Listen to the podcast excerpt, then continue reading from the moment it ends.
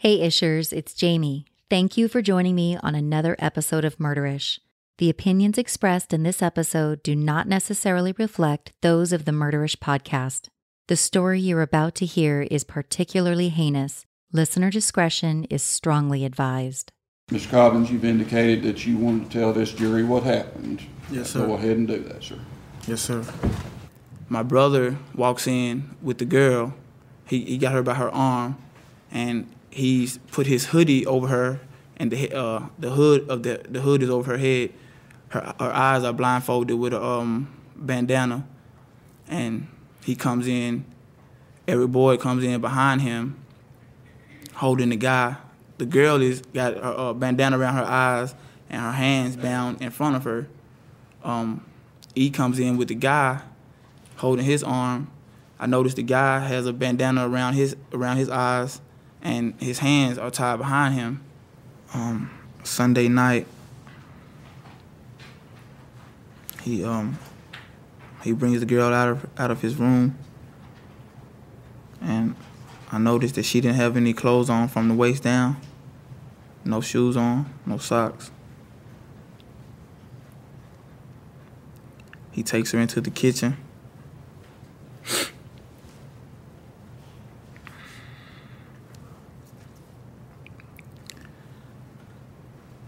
As he, as he has her in the kitchen, me and Vanessa and George, he make all of us come in the kitchen in the back um, utility room, make us stand there for a minute. So as we're all standing there, he um, puts his hand around, he puts his arm around the girl neck tries to kill her, tries to choke her.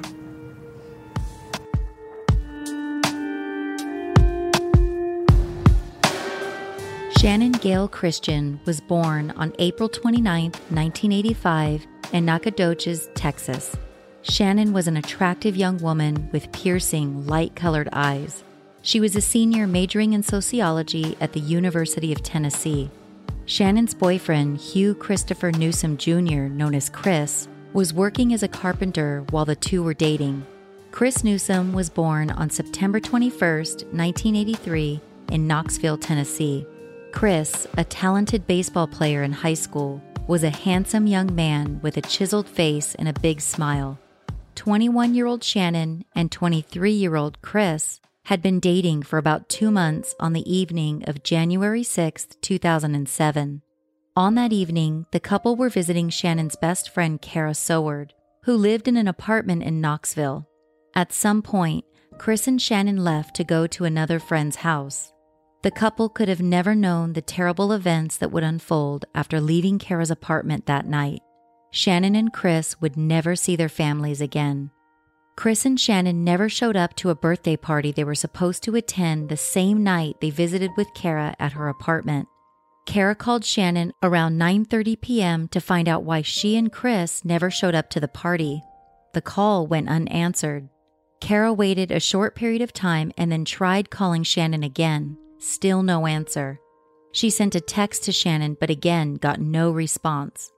Kara continued calling Channon throughout the evening, but Channon never answered the phone. According to Kara, this was unusual behavior for Channon.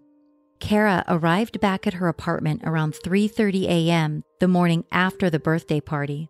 Upon arriving, she noticed that Chris Newsom's truck was there, but Channon's 4Runner was not. Kara thought this was odd because Chris usually drove when the couple went out. Kara went inside her apartment expecting to see Chris and Channon there, but the apartment was empty. Around 10 o'clock that evening, Chris's best friend also tried calling Chris and Channon's cell phones because he had begun to worry after the couple never showed up at the birthday party the night before. His calls went unanswered, so he and a friend drove to Kara's apartment complex where Chris's truck was parked in the parking lot. There was no sign of Chris or Channon.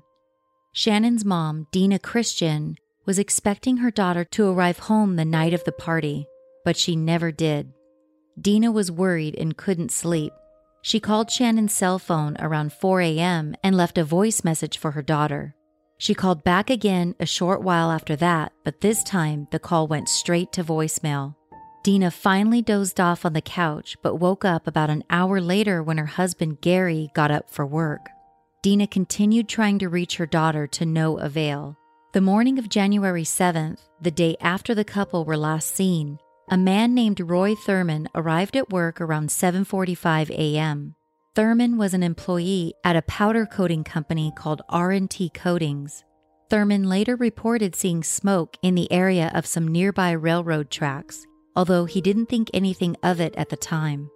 That same day, J.D. Ford, a locomotive engineer for Norfolk Southern Railway, was taking his train from Knoxville, Tennessee to Chattanooga, as he routinely did.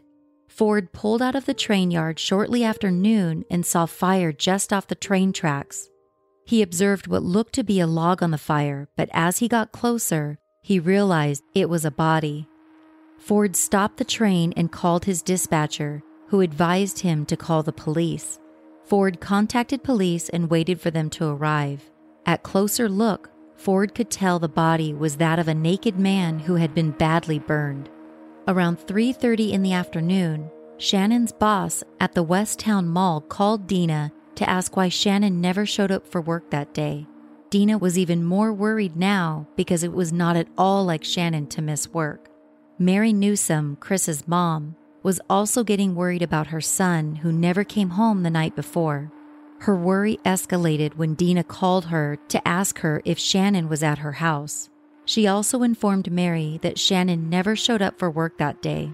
The two worried mothers were putting two and two together and knew something was terribly wrong. When Mary hung up with Deena, she contacted police and reported Chris as a missing person. She was advised to check local hospitals, which she did but nobody matching Chris's description had been seen. Deena Christian called her husband at work to let him know that Chris and Channon were missing.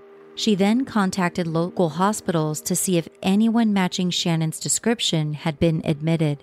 Her search came up empty, so she called the police to report Channon as a missing person.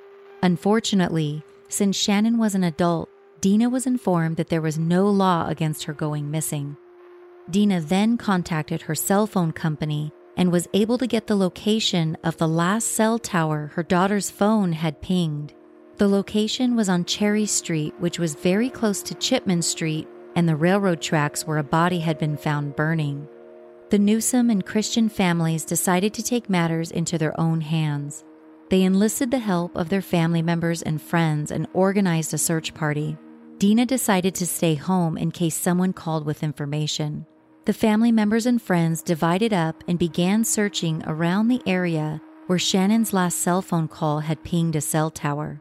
Chris's friend, Josh Anderson, and Channon's friend, Kara Soward, along with other people in their search group, came upon Channon's abandoned 4Runner.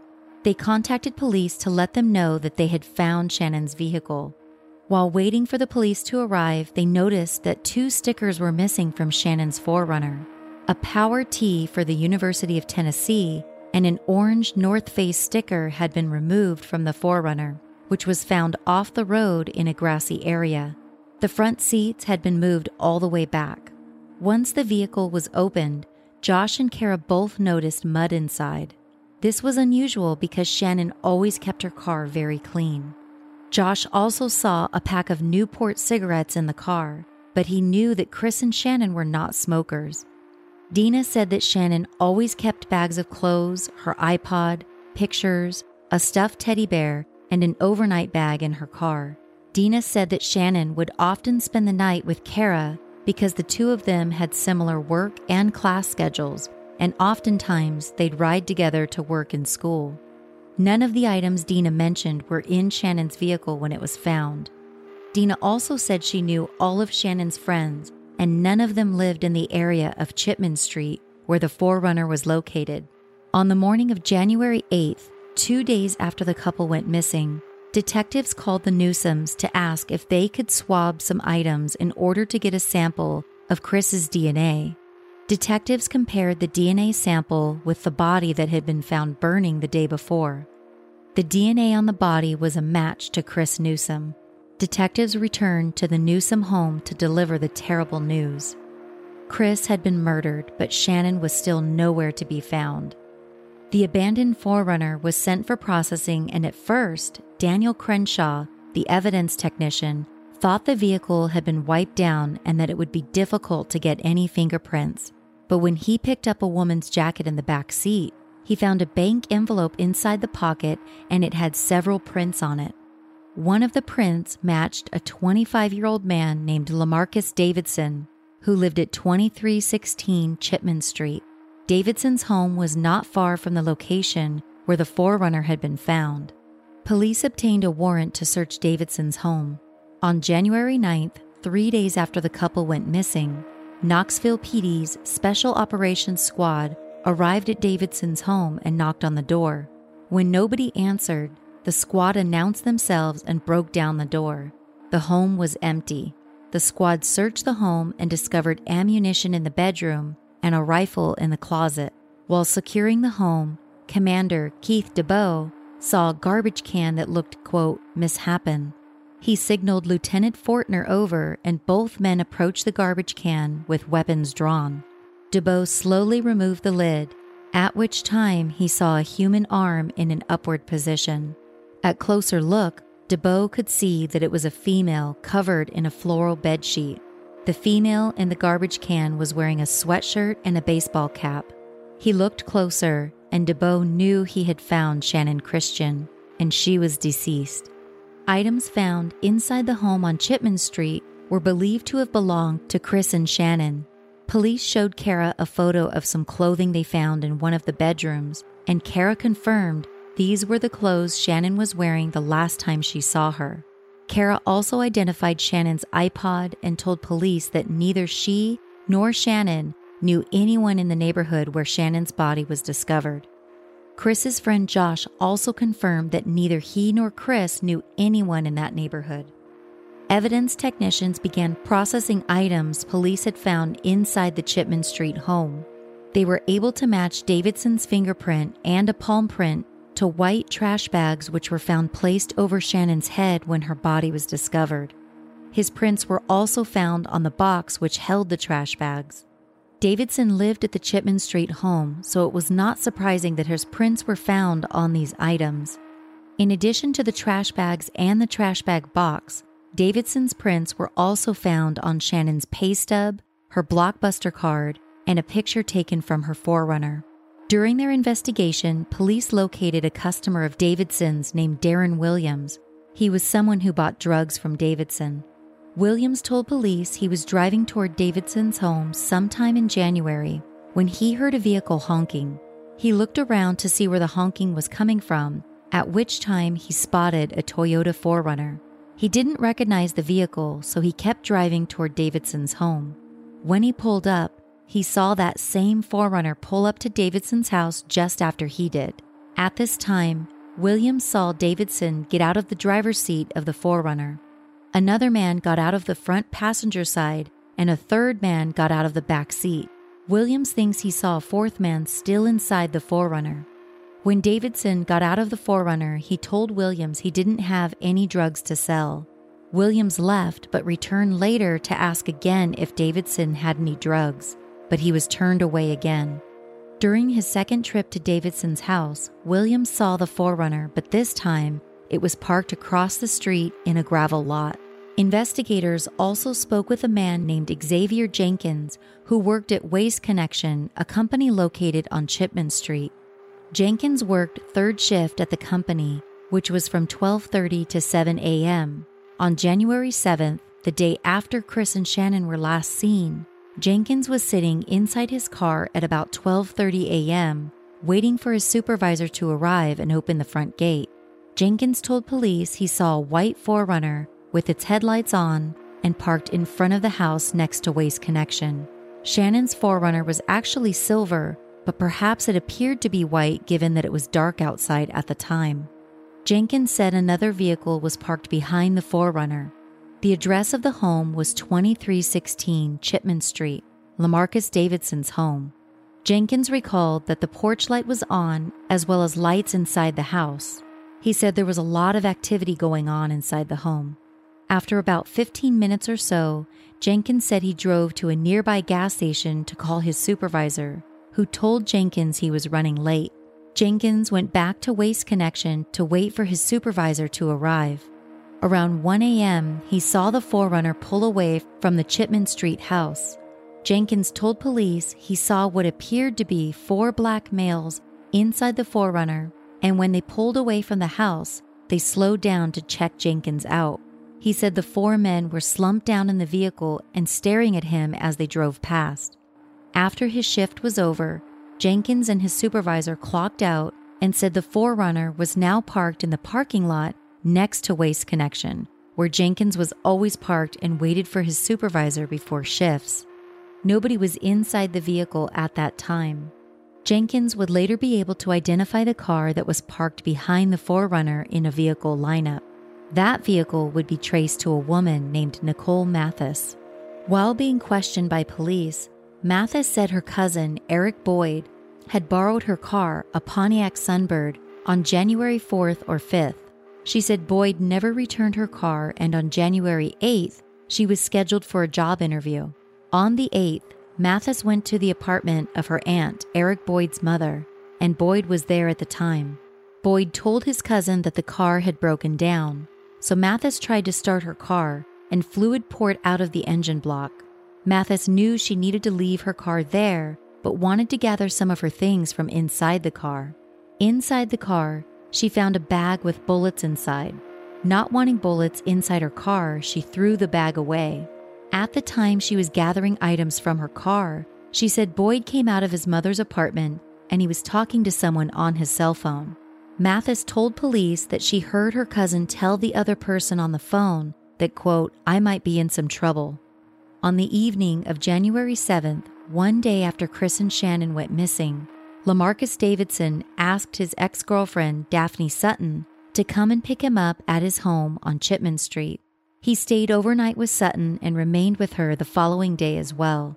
This was the same day a squad of law enforcement officers had gained entry to Davidson's home and discovered Channon's body. The next day, January 9th, Sutton's mother called to tell her that Channon's body had been found inside Davidson's home.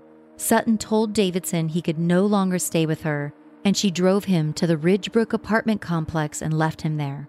Davidson found Eric Boyd, and the two of them went to Danielle Lightfoot's apartment and asked if they could stay there.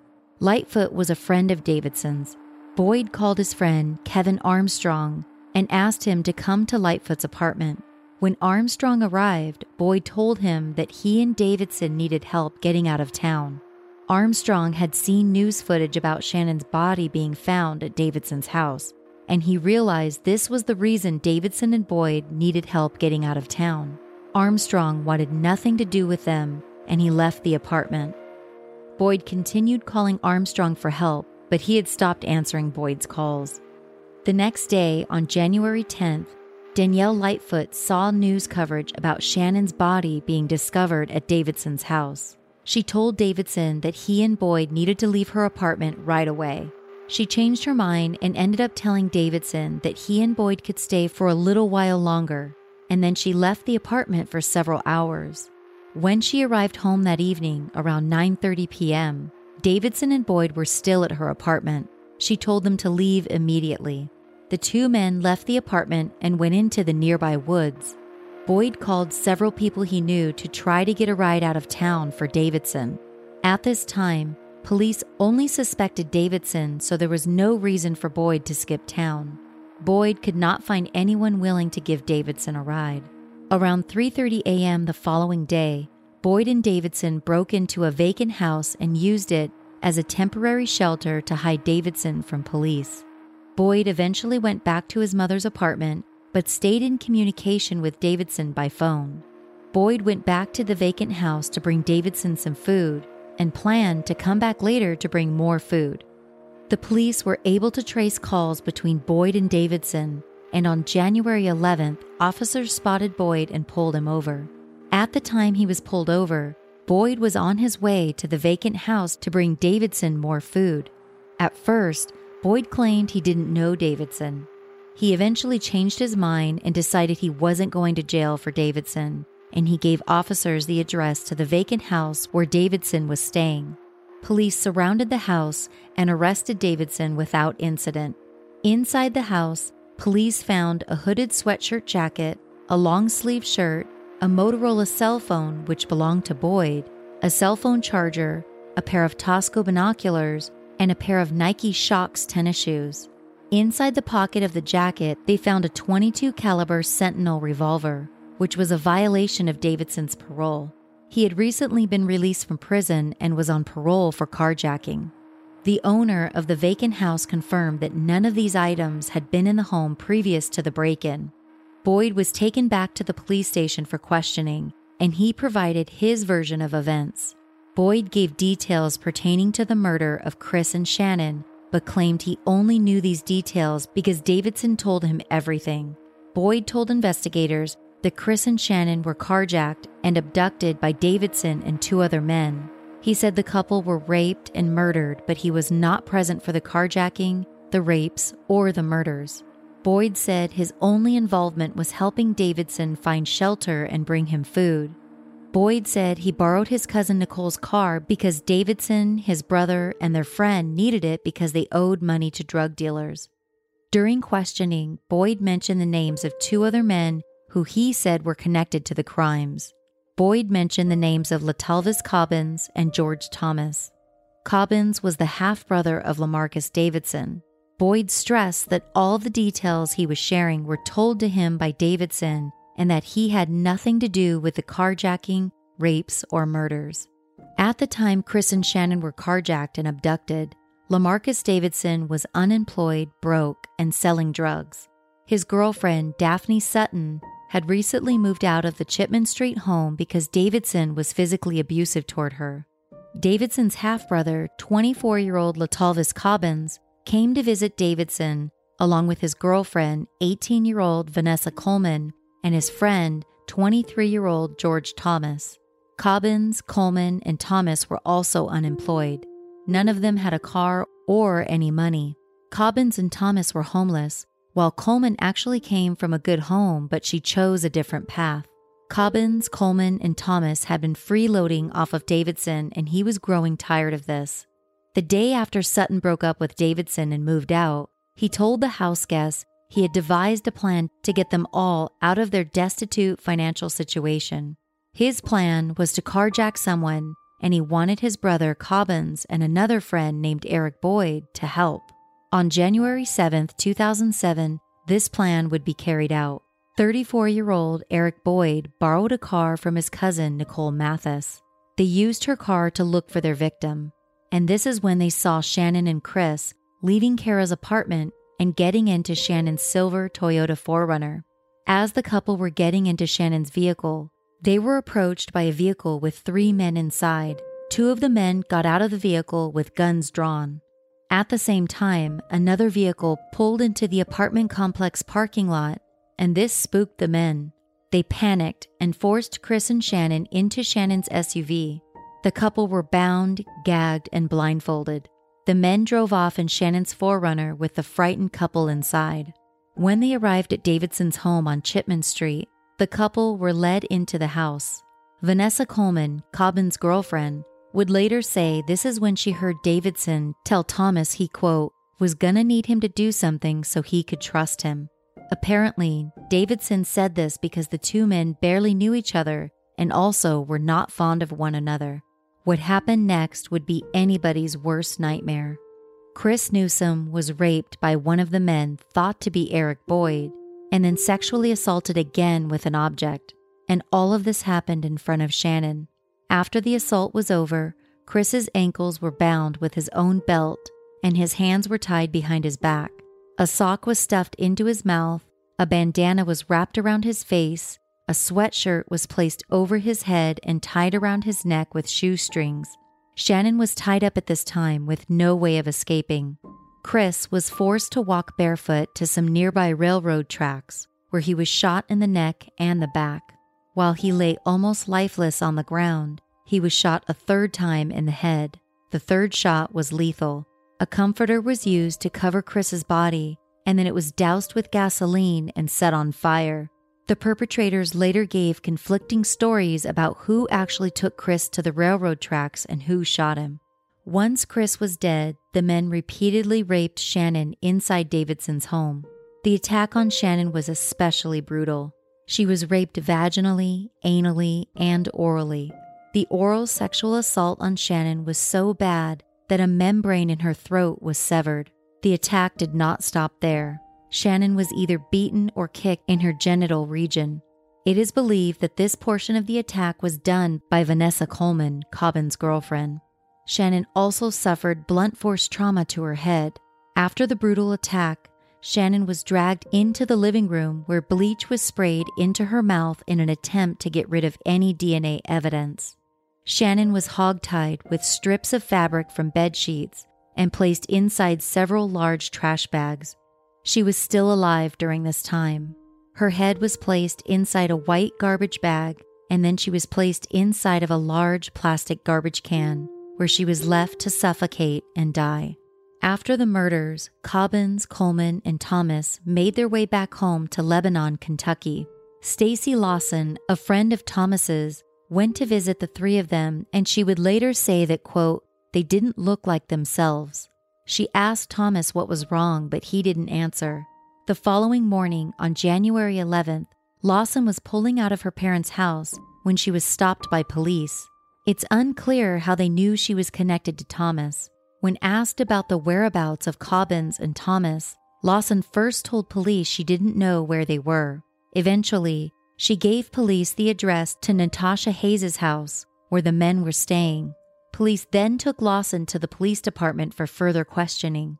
Law enforcement officers from the ATF and several local agencies surrounded Hayes's house and advised everyone to come outside with their hands up. Hayes and Coleman complied, but Thomas did not come out. The ATF entered the home and yelled for Thomas to surrender, which he finally did. Police searched Hayes's house but didn't find any firearms. The next day, a friend of Hayes's came over to help her clean the house. While there, Hayes's friend found a gun inside a box. Hayes called Kentucky State Police and they retrieved the gun, a 22 caliber revolver. Lemaricus Davidson, Letalvis Cobbins, George Thomas, and Eric Boyd were all now in police custody for their alleged involvement in the kidnapping, rape, and murder of Chris Newsom and Channon Christian. Police would eventually catch up with Cobbin's girlfriend, Vanessa Coleman, for her alleged involvement in the crimes. The five of them were charged with numerous felonies and would all eventually go to trial. But the trials resulting after these brutal crimes would not be ordinary by any means.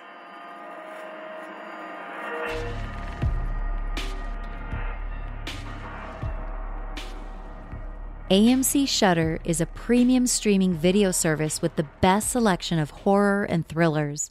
Shudder's thriving community revels in all things provocative, evocative, and dangerous. As a member, you can banter with Shudder on social media and enjoy member-only perks such as exclusive releases and VIP movie screenings.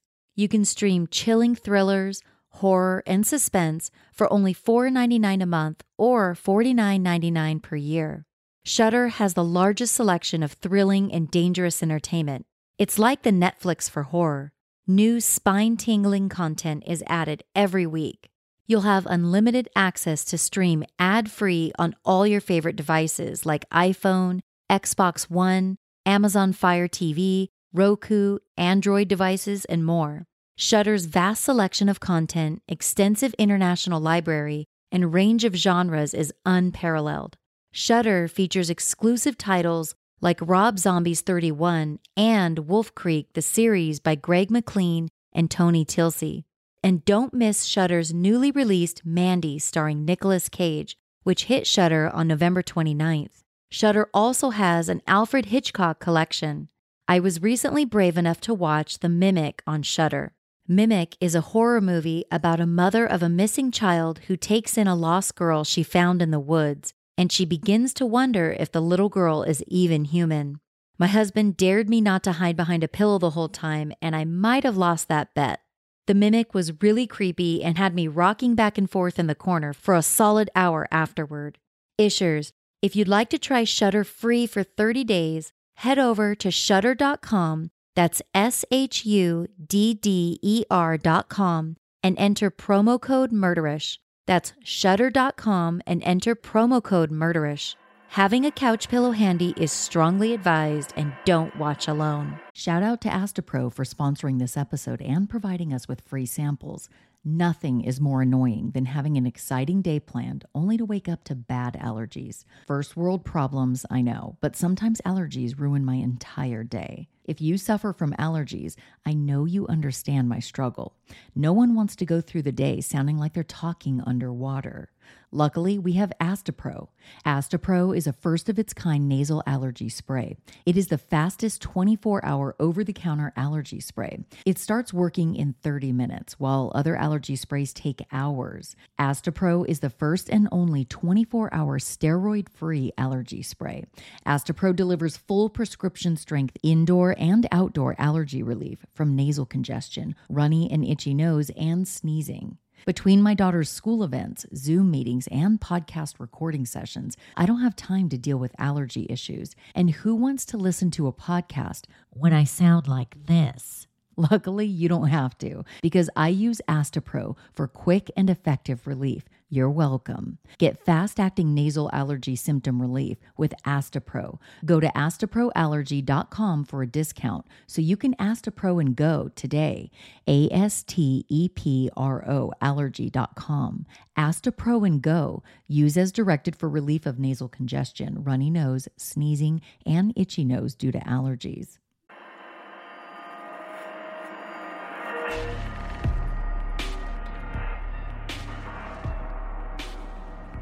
Lemaricus Davidson was charged and indicted on 46 counts for his alleged crimes against Chris Newsom and Channon Christian. Davidson's felony charges included two counts of premeditated murder, 20 counts of aggravated rape, four counts of aggravated kidnapping, and two counts of theft and other serious charges. Davidson's half brother Letalvis Cobbins and friend George Thomas were charged and indicted on the same 46 counts as Davidson. Cobbins was also charged with assault against a correctional officer for an alleged incident that happened while he was awaiting trial. Cobbins' girlfriend, Vanessa Coleman, was charged and indicted on 40 counts, including one count of premeditated murder relating to the death of Channon Christian, four counts of especially aggravated kidnapping, 20 counts of aggravated rape, two counts of theft, and other serious charges. Eric Boyd's situation was a bit different than the other defendants. State police had always believed that Boyd had taken part in the sexual assaults against Chris Newsom in particular and the murders, but they didn't have the necessary evidence to pursue charges against him. The burning of Chris Newsom's body destroyed crucial DNA evidence. Due to the lack of evidence, Boyd was charged in federal court as an accessory after the fact for helping suspects evade police. The prosecution had a strong case against the four defendants being tried in state court. There was evidence tying each one of them to serious crimes against the victims. Perhaps the most damning evidence was the fact that Channon's body had been found inside the home of one of the defendants. In addition, Davidson's prints were found on the bank envelope which was found inside Channon's 4Runner. Multiple witnesses saw Davidson, Cobbins, Boyd, and possibly Thomas inside Channon's 4Runner. Numerous items belonging to Channon were found inside Davidson's residence. Additionally, fingerprints and DNA from Davidson, Cobbins, and Coleman tied them to the crime scene. Expert witness Patricia Rezig testified on behalf of the prosecution. Rezig was a firearms examiner for the Knoxville Police Department. She examined two 22 caliber revolvers. Rezig testified that both revolvers displayed similar characteristics to those which were alleged to be used to kill Chris Newsom, and this was based on an examination of his skull. Rezig, however, could not say with certainty that these revolvers were used to kill Newsom, and this was a letdown for the prosecution. Jennifer Millsaps, a forensic scientist who worked in the Tennessee Bureau of Investigation's Serology and DNA unit, testified that she found sperm in vaginal and anal swabs taken from Channon, both with profiles consistent with Davidson. Millsaps also found a DNA profile consistent with Cobbins from an oral swab taken from Channon. She also found a DNA profile matching Cobbin's from stains found on Channon's white camisole. Semen was found on an anal swab taken from Chris Newsom. However, it did not contain the sperm necessary for a DNA profile. Millsaps also found DNA on strips of material used to bind Channon's wrists. DNA found on the strips of material matched Vanessa Coleman. The Knox County Medical Examiner, Dr. Darinka Mileusnic Polchan, conducted autopsies on Chris and Channon. She said that Chris had sexual trauma present, which was shown by bruising and swelling around the anus. Her findings showed that Chris had been repeatedly sodomized with an object. Evidence showed that he was either dragged or forced to walk barefoot with his ankles bound to the location where he was murdered. The bullet removed from Chris's neck did not kill Chris, the medical examiner testified. The gunshot to Chris's lumbar area severed his spinal cord and would have paralyzed him from the waist down. The third gunshot, Mileusnic Polchan testified, was done with the muzzle of the gun pressed up against Chris's head at a downward angle, which indicated that Chris was most likely forced to kneel down on his knees before he was shot. Chris was over six feet tall. The bullet entered Chris's head in an area right above his ear, went through the right hemisphere of his brain, and then down the brainstem. The medical examiner believed Chris was shot first in the neck, then in the back, and finally in the back of his head. Chris's body was found nude from the waist down, and over 80% of his body was, quote, severely charred. It was determined that Chris would have been dead prior to being set on fire due to the low amount of carbon monoxide in his blood and lack of soot in his airways. In regard to Channon, Dr. Mileusnic Polchan said that she was found in a quote, forced fetal position inside of a large trash can. A curtain was tied around her thighs, and strips from a bed sheet were tied around her ankles.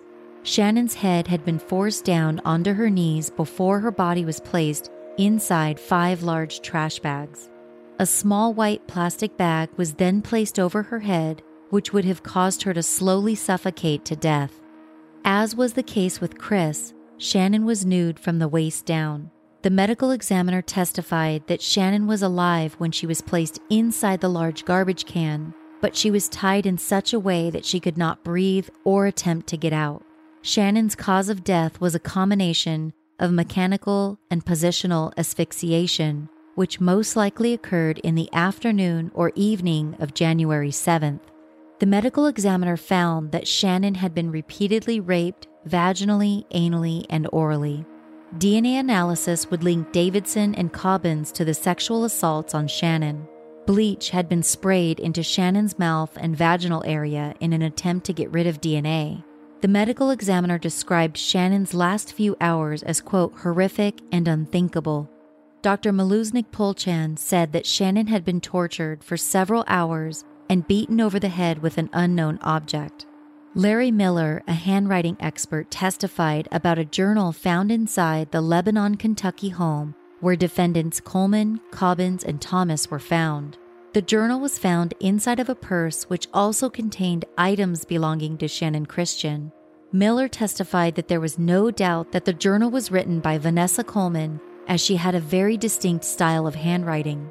Here are some journal entries for January 8th and 9th, the days after the murders quote, Wake up and look around. What's really going on? I don't really have a clue, or at least I used to be able to say I don't, but as much as I've seen and observed and learned, I know exactly what's going on. Although a lot of this is new to me, life is a trip, but it's amazing how things play its own role. Life is interesting and full of surprises. Even very unexpected things happen that you don't expect. The journal entry was signed Nessa.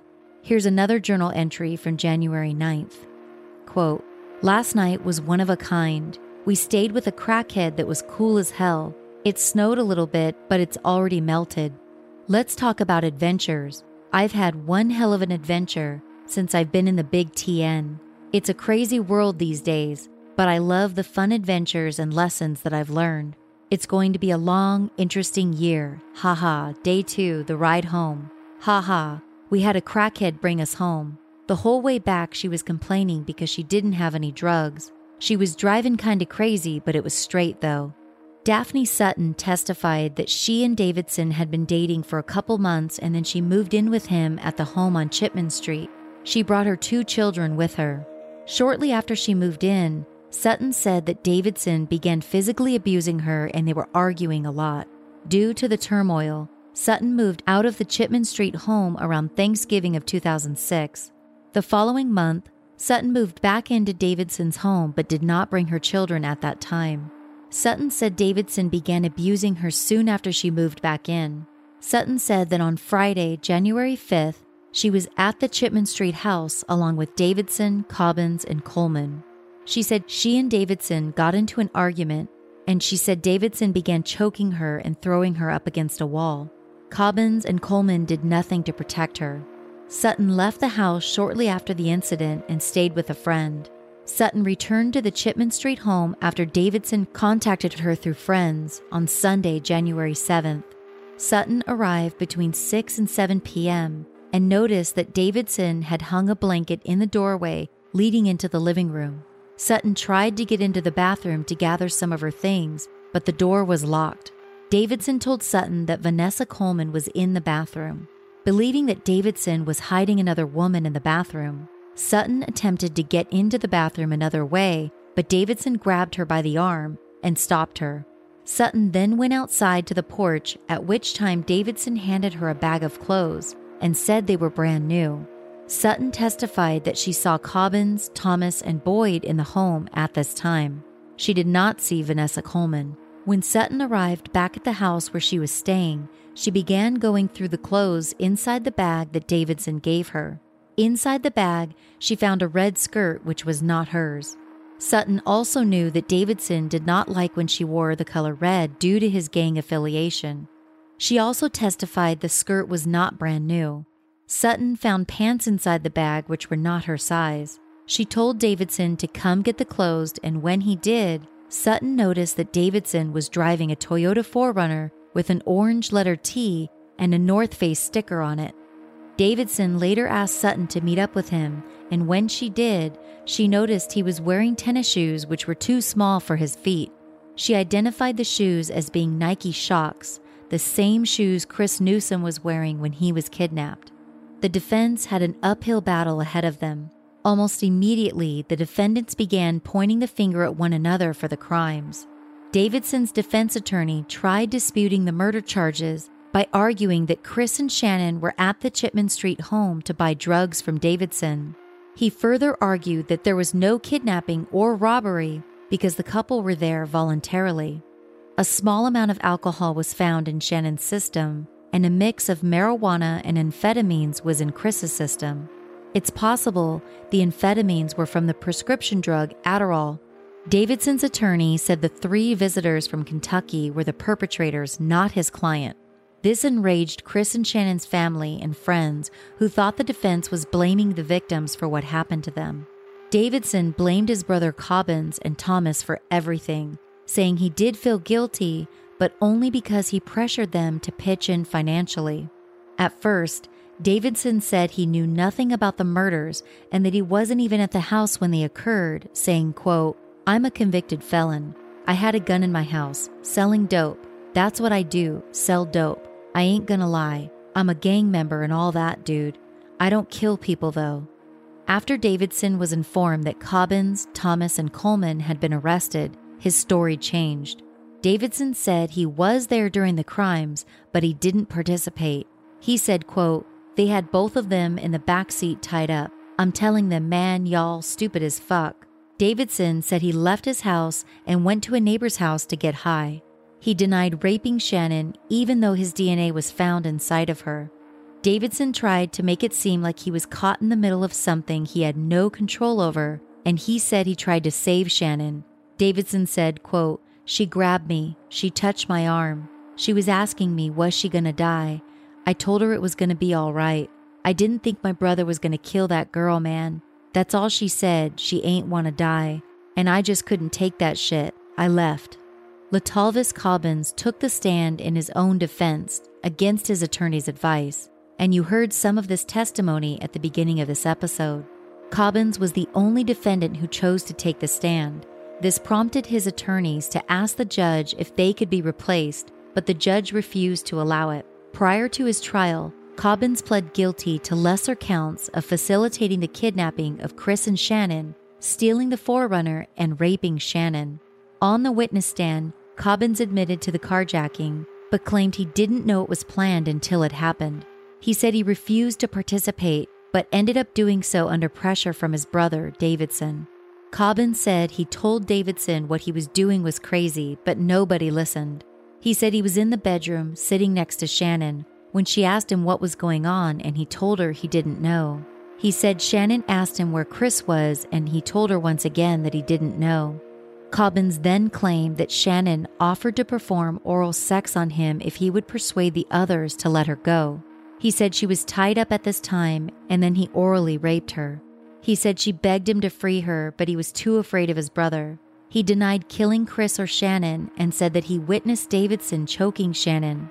Cobbins adamantly denied that Daphne Sutton saw him at the Chipman Street house the day after the murders when she claims Davidson handed her a bag of clothes. Cobbins' older sister, Misha Davidson, testified on his behalf, saying he was an abused and neglected child. She said his father was not around and his mother was on drugs. She apologized to the families for her brother's actions. At the time of the trial, Cobbins' mother was deceased and his father was contacted but said he wanted nothing to do with his son. On the stand, Cobbins said, quote, I am sorry. I am so sorry. I deserve to be punished for what I did. Cobbins' attorney told the jury that his client was a coward, a rapist, and a liar, but said that prosecutors, quote, haven't shown you he's a killer. George Thomas's attorney took a different approach and presented no testimony in his defense. Instead, his attorney told jurors that the state failed to present evidence that he carjacked, raped, or killed anyone. In previous statements, Thomas claimed that he learned from Cobbins about Davidson's plan to commit the carjacking just before they left to carry it out. Thomas claims he had no involvement in the carjacking and that he was asleep around 5 p.m. when Davidson, Cobbins, and Boyd left. Thomas said they returned to the house in an SUV and they had a white guy and a white girl with them. He said the white guy and the girl had blindfolds over their eyes and their hands were tied. Thomas said he put, quote, two and two together when he saw Chris and Channon taken into the house and Channon taken into the bedroom. He claims he said to them, quote, You are all really tripping now. And then he went into the back bedroom to listen to music and to smoke marijuana. Thomas said that Chris was taken, quote, outside or out back, and that Boyd, who had a gun, took Chris outside by himself and got into a car with him. When Boyd returned about a half hour later, Chris was not with him. Thomas also said in statements that when he came to the Chipman Street house the following day to get his things, nobody was in the house. Before he left, he said he saw Sutton come over and get a bag of clothes from Davidson, although he claimed not to know where the clothes had come from. Thomas's statement was contradictory because he says nobody was at the house when he was there to get his things, but then he said he saw Sutton get a bag of clothes from Davidson. Thomas also said that he slept in the living room on the night of the 6th and the 7th, but denies hearing Channon scream for help in the next room. When detectives questioned Thomas as to whether he should have done something about what happened, Thomas looked at the detectives in the eyes and said, quote, Fuck that white girl. She didn't mean anything to me. You cops come into our neighborhood and kill us, so why should I get involved with some things that's none of my business? During Thomas's trial, prosecutors played recordings of a phone conversation between Thomas and his now ex-girlfriend, Stacy Lawson. During the call, Lawson says, quote, "Why didn't anybody fucking call police? Why didn't you?" Thomas replied, "Come on now." Lawson said, quote, "That girl did not deserve the shit she was fucking put through. Neither did that boy." Thomas replied, quote, Should've, would've, could've, but didn't. Thomas also said in a recorded statement that he knew Davidson and Boyd were planning to carjack someone, saying, quote, When they said they was leaving to go get the car, I'm like, okay, you know what I'm saying. And then when they came back with them folks, I'm like, okay, know they steal a car, but not the people that's in it. Vanessa Coleman's attorney tried portraying her client as a victim held captive by the male defendants. She said Coleman did not see or hear much of anything, which seems almost impossible given how small the house was. Coleman claimed she never even saw Chris Newsom, but said she snuck into the bedroom once and gave Channon a glass of water. She claimed she wanted to call police, but she was too afraid. Coleman said she saw Davidson break Channon's neck right in front of her, even though evidence confirmed that Channon did not suffer a broken neck. Coleman claimed that Davidson and Cobbins threatened to kill her if she called police. During her statement to police, Coleman said she was not present during the carjacking, and that statement is supported by the male defendants. Coleman said that when they arrived back at Davidson's house after the carjacking, Davidson had a bank card in his hand. Shortly after that, Davidson and Thomas left the house leaving Channon inside Davidson's bedroom. Coleman said the men were gone for about 30 minutes. While they were gone, Coleman said Cobbins went into the back bedroom where Channon was being held. She said Davidson and Thomas returned to the house carrying an empty gas can. She says Davidson went into the back bedroom for about 10 minutes and then left again with Thomas, taking the gas can with them. She said the men returned about 30 minutes later and both appeared to have blood on their clothes. Coleman said that Davidson and Thomas put their clothes into the washing machine at that time. She said she overheard Davidson saying to Thomas that he would need him to do something so he could trust him. Coleman said the two men left the home again and returned with garbage bags. The following day, Coleman said she saw Davidson, Cobbins, and Thomas drag Channon into the living room. But in that same statement, Coleman later said it was only Davidson who dragged Channon into the living room. She said Davidson then sprayed bleach into Channon's mouth, and then Davidson and Thomas proceeded to tie Channon up in a fetal position. Coleman said she then went into the back bedroom and she, quote, could hear like paper and stuff. It was like garbage bags. You could hear them taking them apart and stuff. Coleman said the next day, Monday, January 8th, Davidson had left the house and the large plastic garbage can had been moved from outside into the kitchen. Coleman claimed she didn't know that Channon was inside the garbage can and that she never heard any sounds coming from it. Eric Boyd was the first of the five defendants to be tried, but he was the only defendant who was tried in federal court. All of the other four defendants implicated Boyd in the rapes and murders, but their claims could not be used against him in court unless there was corroborating evidence to support the claims, which the prosecution did not have. Boyd's cousin, Nicole Mathis, whose car Boyd used while committing the carjacking, helped link Boyd to the crimes. Despite this, police lacked physical evidence on Boyd, which they had on Davidson, Cobbins, Thomas, and Coleman. The only direct evidence they had on Boyd were his statements regarding the detailed information he gave about the crimes after being picked up by police while he was on his way to deliver food to Davidson. The information Boyd provided to police would have only been known by the perpetrators, but Boyd claimed he only knew that information because Davidson had told him everything. He said Davidson told him that Channon was tied up in the back bedroom and Cobbins, Thomas, and he had gang raped her. He gave conflicting stories about who was involved in killing Chris Newsom. First, saying that Thomas took Chris out of the house and shot him. Then he said Davidson told him he poured gasoline all over Chris and set him on fire. The only thing Boyd would admit to was being at the Chipman Street house while Channon was still alive. People who attended the trial were outraged at Boyd's behavior in court. There were times when he would turn and look at the Christian family, smile at them, and mouth, quote, bring it on. Boyd attempted to get a change in venue for his trial due to racism, but the request was denied. Boyd was the most experienced criminal in the group. His involvement in the criminal justice system began at the age of 14. Boyd's previous record included nine separate armed robbery charges. Federal prosecutors had evidence linking Boyd to the crimes against Chris and Channon. For one, the vehicle he borrowed from his cousin was seen at Davidson's house right after the carjacking and when the murders occurred. Additionally, it was known that none of the defendants had a car, and a vehicle was needed in order to get to the Washington Ridge apartment complex where Chris and Channon were carjacked and kidnapped. Also, Boyd shared intimate details about the crimes with police. Although Boyd said he only knew the information because Davidson had shared it with him, this seemed highly unlikely given the short amount of time Davidson and Boyd had known each other. Bullets had been found inside the car that Boyd borrowed from his cousin, although his cousin had thrown them away. Boyd helped Davidson hide from police and attempted to get him a ride out of town. Although Boyd lived in the area, he also hid at a friend's house, in the woods, and in a vacant house that he and Davidson had broken into. If Boyd wasn't involved in the crimes, why did he hide out instead of just staying at his own home?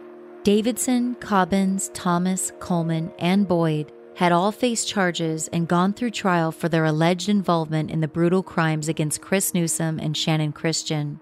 On October 28, 2009, nearly three years after the murders, Lemaricus Davidson was found guilty and sentenced to death for four capital murders, two first degree felony murder charges, and two premeditated first degree murders.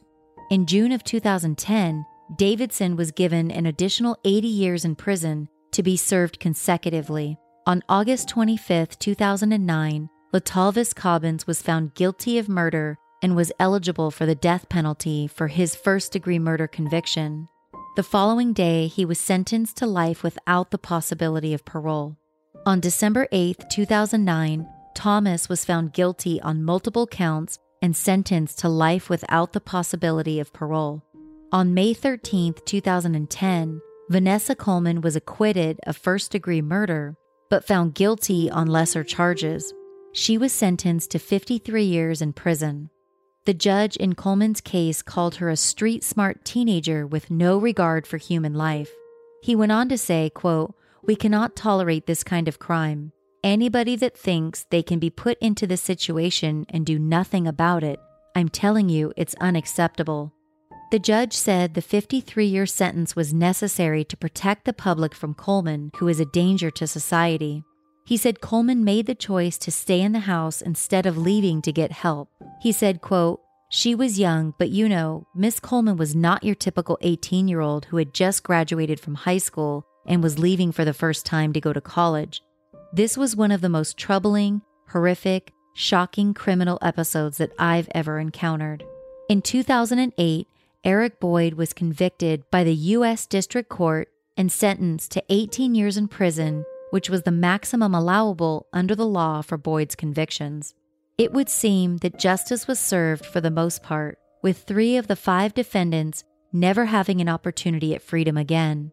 However, these cases were not over, not by a long shot. Knox County Criminal Circuit Judge Richard Baumgartner presided over the trials of Davidson, Cobbins, Thomas, and Coleman.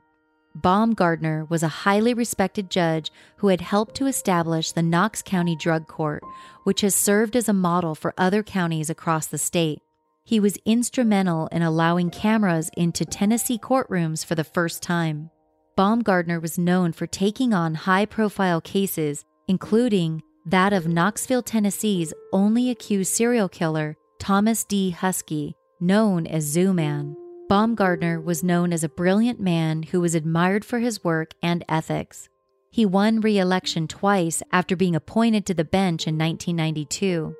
Rumors began going around about Baumgartner's drinking and his wandering eye as he was a married man. Security officer Meredith Driscoll reported that Judge Baumgartner would often show up for work with the smell of alcohol on his breath. Driscoll said that fellow criminal court judge Mary Beth Leibowitz would come into Baumgartner's office to make sure he was sober enough to work. Leibowitz denied this claim but admitted she knew Baumgartner was struggling with alcohol.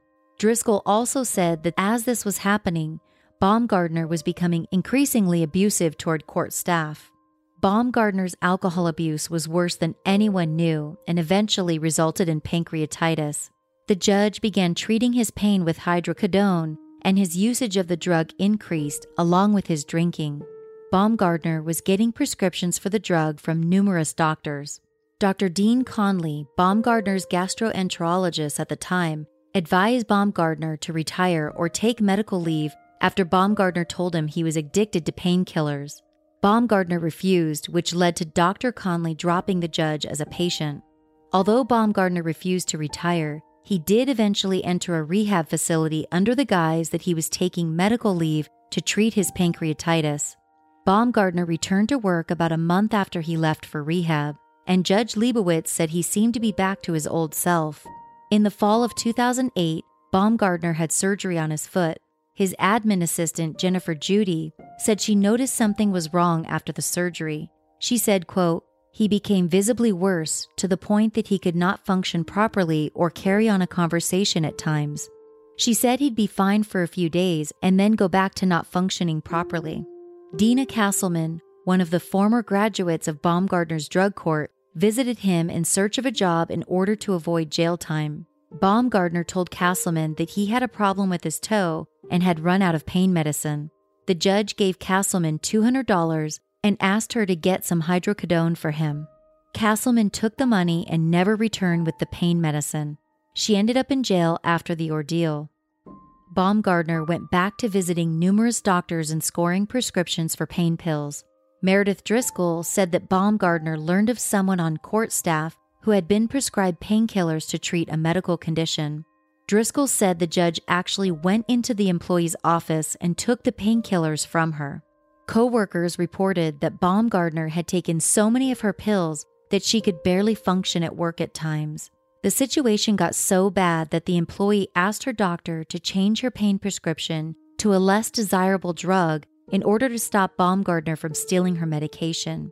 Deena Castleman ended up writing Judge Baumgartner a letter from jail to apologize for taking his money. The judge responded by asking if he could see her, and that was the beginning of a sexual relationship between the two of them. The judge enjoyed other perks as a result of his relationship with Castleman. She would score painkillers for him. As all of this was going on, Baumgartner continued working a full docket of criminal cases, including the Newsom and Christian cases. Jennifer Judy, his admin assistant, would keep a close eye on the judge and reschedule his calendar if he was having a particularly bad day. In the fall of 2009, Baumgartner requested money from the director of the drug court to buy a cell phone. This was an unusual request because all judges were given government issued cell phones. Regardless, the request was granted and Baumgartner began using the additional cell phone for drug transactions. As the Newsom Christian trials drew near, in October of 2009, Deena Castleman was hospitalized for a blood infection. Some of the nurses who had been watching the highly publicized trials on TV recognized Baumgartner as a regular visitor of Castleman's during her hospital stay. The nurses said that Castleman and Baumgartner appeared to be high during their visits, and eventually, Baumgartner was banned from visiting. Eventually, the staff changed their minds and allowed Baumgartner to continue visiting. Not long after this, prescription drugs were found inside of Castleman's hospital room. She told staff the drugs belonged to Baumgartner. Castleman was arrested, and Baumgartner sent an attorney he knew to represent her. By 2009, Cobbins had been sentenced to life without parole, Davidson was sentenced to death, and the jury for Thomas's trial was being selected in Chattanooga, Tennessee. For the Chattanooga jury selection, Baumgartner had requested to stay in a different hotel than everyone else, saying he needed a hotel that allowed smoking. Prosecutor Leland Price recalled that Baumgartner showed up late for jury selection. The judge was also spotted having dinner with Deena Castleman, and it was discovered later that she had been staying at his hotel room during Thomas's jury selection. In December 2009, Thomas was convicted and sentenced to life in prison. Baumgartner moved on to another high profile criminal case, and it was reported by Driscoll that the judge was nodding off at times during the trial. In January of 2010, shortly before Vanessa Coleman's trial, one of Castleman's neighbors, Aaron McLean, said that Baumgartner was a regular visitor of Castleman's at her trailer home. McLean figured Baumgartner was visiting Castleman for sex and figured this was likely the reason Castleman never seemed to spend much time in jail, despite her numerous arrests. On one particular day, McLean saw Castleman break into her neighbor's home and came out carrying an Xbox gaming system. McLean called police and reported the incident, but Castleman was gone before the police arrived. Three days later, Castleman returned to her trailer home, and McLean called police again to let them know she was back. This time, McLean spoke with Detective Mark Watson, who had issued a warrant for Castleman's arrest. Shortly after their phone conversation, Judge Baumgartner arrived at Castleman's home. McLean called Detective Watson back and told him Baumgartner was at Castleman's house, but McLean said it didn't seem like Watson was too concerned over this. Deputies arrived at Castleman's house to arrest her, but the judge left shortly before they arrived. A review of Detective Watson's report concerning this incident made no mention of McLean's phone calls about Baumgartner being at Castleman's house. Baumgartner was becoming more and more aggressive in his pursuit of pain pills.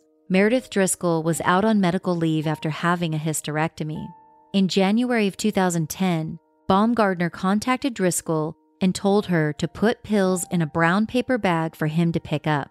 When she refused, he told her in a threatening manner that she was going to do this for him. Ultimately, Driscoll gave in because she was afraid of being fired. Shortly after returning from medical leave, Driscoll decided she had had enough. In March of 2010, she quit. Before she left, she told her supervisors again that Baumgartner's pain pill addiction was out of hand and that this was the reason she was quitting. By the time Vanessa Coleman's trial began, Judge Baumgartner's addiction had become more transparent. The judge was incoherent at times during jury selection, and prosecutor Takesha Fitzgerald reported seeing Baumgartner weaving in his car while driving. In July of 2010, Baumgartner sentenced Coleman to 53 years in prison for her role in the crimes against Chris Newsom and Channon Christian. After the Newsom Christian trials concluded, it was discovered that Baumgartner was taking long lunch breaks to have sex with Castleman and score pain pills from a former drug court defendant named Christopher Gibson. After his long lunch breaks, Baumgartner would return to court. Not long after this time, Castleman was arrested again on charges of soliciting truckers. Castleman turned on Baumgartner and later told the TBI about incidents involving the judge including how he had allegedly lied about Castleman's drug test results to help her out. In June of 2010, Christopher Gibson's ex wife, Darlene Gray, stopped by his house to collect child support. She recalled that Baumgartner was there when she arrived. Gray was able to take a picture of Baumgartner's vehicle in Gibson's driveway, showing his government issued license tags. Gray gave the photo to her attorney, Russell Green, who coincidentally had just represented Vanessa Coleman in front of Judge Baumgartner. It was advised that Gray report the incident herself since she was the one who actually saw Baumgartner's car at Gibson's house. The following month, Gray's home was burglarized. She believed her ex husband, Christopher Gibson, had broken into her house. When police arrived, she told them about the relationship between Gibson and Judge Baumgartner and showed them the picture of Baumgartner's vehicle in Gibson's driveway. The matter was eventually turned over to the TBI. In January of 2011, the TBI raided Gibson's house and found a gun. This was a violation of Gibson's parole, and the TBI used this as leverage to get him to turn on Judge Baumgartner. And he did just that. Gibson confessed to everything and took a plea deal, which came with a four year prison sentence. The following day, TBI agents visited Baumgartner at his chambers to inform him that he was under investigation. Shortly thereafter, Baumgartner announced he was taking a medical leave of absence.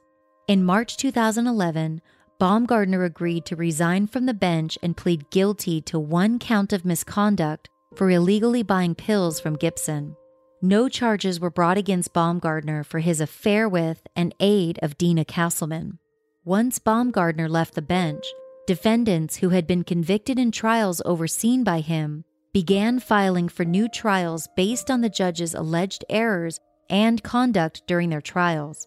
In December of 2011, Special Judge John Kerry Blackwood granted requests from Davidson, Cobbins, Thomas, and Coleman. Eventually, these requests made their way up to the Tennessee Supreme Court, and ultimately, Thomas and Coleman were granted new trials. The requests from Davidson and Cobbins were denied. In November of 2012, Vanessa Coleman was convicted a second time for facilitation of aggravated kidnapping, facilitation of rape, and the facilitation of the murder of Channon Christian, but not of Chris Newsom. These were lesser charges than her first conviction, and as such, she received a lighter sentence. Coleman was sentenced to 35 years in prison with credit for time served. Coleman came up for parole in 2014 but was denied. She'll be eligible again in 2019. In May of 2013, Thomas was again convicted on all counts with lesser charges on one of the counts. He was sentenced again to life in prison, but this time he would be eligible for parole after 51 years. The following month, Thomas was sentenced to two consecutive life sentences for the murder of Chris Newsom and Channon Christian and concurrent 25 year sentences for rape. Thomas appealed to the Supreme Court, but the court declined to hear his case. In May of 2013, Baumgartner began serving his six month prison sentence at the Gilmer Medium Security Federal Prison in Glenville, West Virginia. He was released in November of that year. Davidson, Thomas, and Boyd all appealed their convictions to no avail. Boyd's first parole hearing was set for 2022. However, in April of 2018, a report was released stating that a grand jury had indicted Boyd on 36 counts, including first degree felony murder, first degree premeditated murder, especially aggravated robbery, especially aggravated kidnapping, and aggravated rape. Boyd is currently awaiting trial in the Knox County Jail. His trial is set to begin in January of 2019. On January 23, 2018, former judge Richard Baumgartner was found unresponsive by family members. There were no signs of foul play. Channon Christian's parents, Gary and Deena, divorced sometime after the trials concluded. Gary Christian established the Shepherd's RC Riding Club in honor of his daughter. The club members wear vests with large patches featuring a strong female angel. The club hosts an annual Channon and Chris Memorial Ride to raise money for charity. The club advocates self defense and personal safety. In 2008, a memorial foundation called the Channon Gail Christian Foundation was established in Channon's memory. The foundation provides an annual scholarship for a Farragut High School senior to attend the University of Tennessee. A memorial scholarship in Chris Newsom's name is given annually to a Halls High School baseball player. The song Beautiful by the Knoxville post grunge band 10 Years was dedicated to the memories of Newsom and Christian. The Newsom and Christian families helped to pass the 2014 Channon Christian Act, which puts new restrictions on criminal defendants and their attorneys when portraying a victim in a negative manner in front of a jury. Also in 2014, the Chris Newsom Act was passed. The act eliminates the need for a judge's signature on a jury verdict after a unanimous verdict is delivered. In September of 2008, Waste Connections bought the home on Chipman Street with plans to build a memorial park at the site. Adkins Demolitions volunteered to demolish the home free of charge, which they did the following month. Waste Connections followed through with their plans, and a memorial park in Chris and Channon's honor now sits at the site where the young couple were murdered. Chris Newsom was laid to rest at Woodhaven Memorial Gardens in Claxton, Tennessee. Channon Christian was laid to rest at Berry Highland West Memorial Park in Knoxville, Tennessee.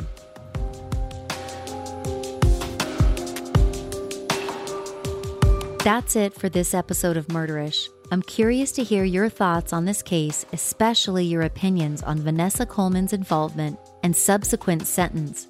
Be sure to head over to the Murderish Facebook discussion group or Twitter to discuss this case. You can find me on Facebook by searching Murderish Discussion Group and on Twitter at Murderish Pod. I'm also on Instagram at Murderish Podcast. If you're enjoying Murderish, do me the biggest favor and hit the subscribe button in your favorite podcast app and tell a friend about Murderish. I'd also appreciate it if you left the show a positive rating and review in iTunes. You can also support the show by supporting sponsors. AMC Shudder sponsored this episode. To try Shudder for free, head over to shudder.com, that's S H U D D E R.com, and enter promo code Murderish. If you'd like to take your support for the show a step further, head over to patreon.com slash murderish to see some cool perks that are available in exchange for your monthly support. If you become a show patron, you'll have immediate access to Patreon exclusive bonus content, as well as other Patreon perks, including Murderish t shirts, stickers, magnets, a shout out on the podcast, discount codes at the Murderish merch store, and other cool stuff. If you'd like to sport a Murderish t shirt or sip coffee from a Murderish mug, head over to murderishpodcast.threadless.com to check out my online merch store. I recently added a bunch of new designs to the store. A link to the merch store can also be found in episode show notes. Email any comments or questions you have to murderishjami at gmail.com. That's murderishjami at gmail.com. Murderish is mixed and mastered by John Buchanan of Audio Editing Solutions. Music in this episode was composed by Nico of We Talk of Dreams. I want to send a huge thank you to friend of the show, Steve Field, for his help researching and writing this episode. As always, Ishers, thank you for joining me on another episode of Murderish. I hope you all have a nice holiday and a safe new year. And remember, listening to this show doesn't make you a murderer, it just means you're murder ish.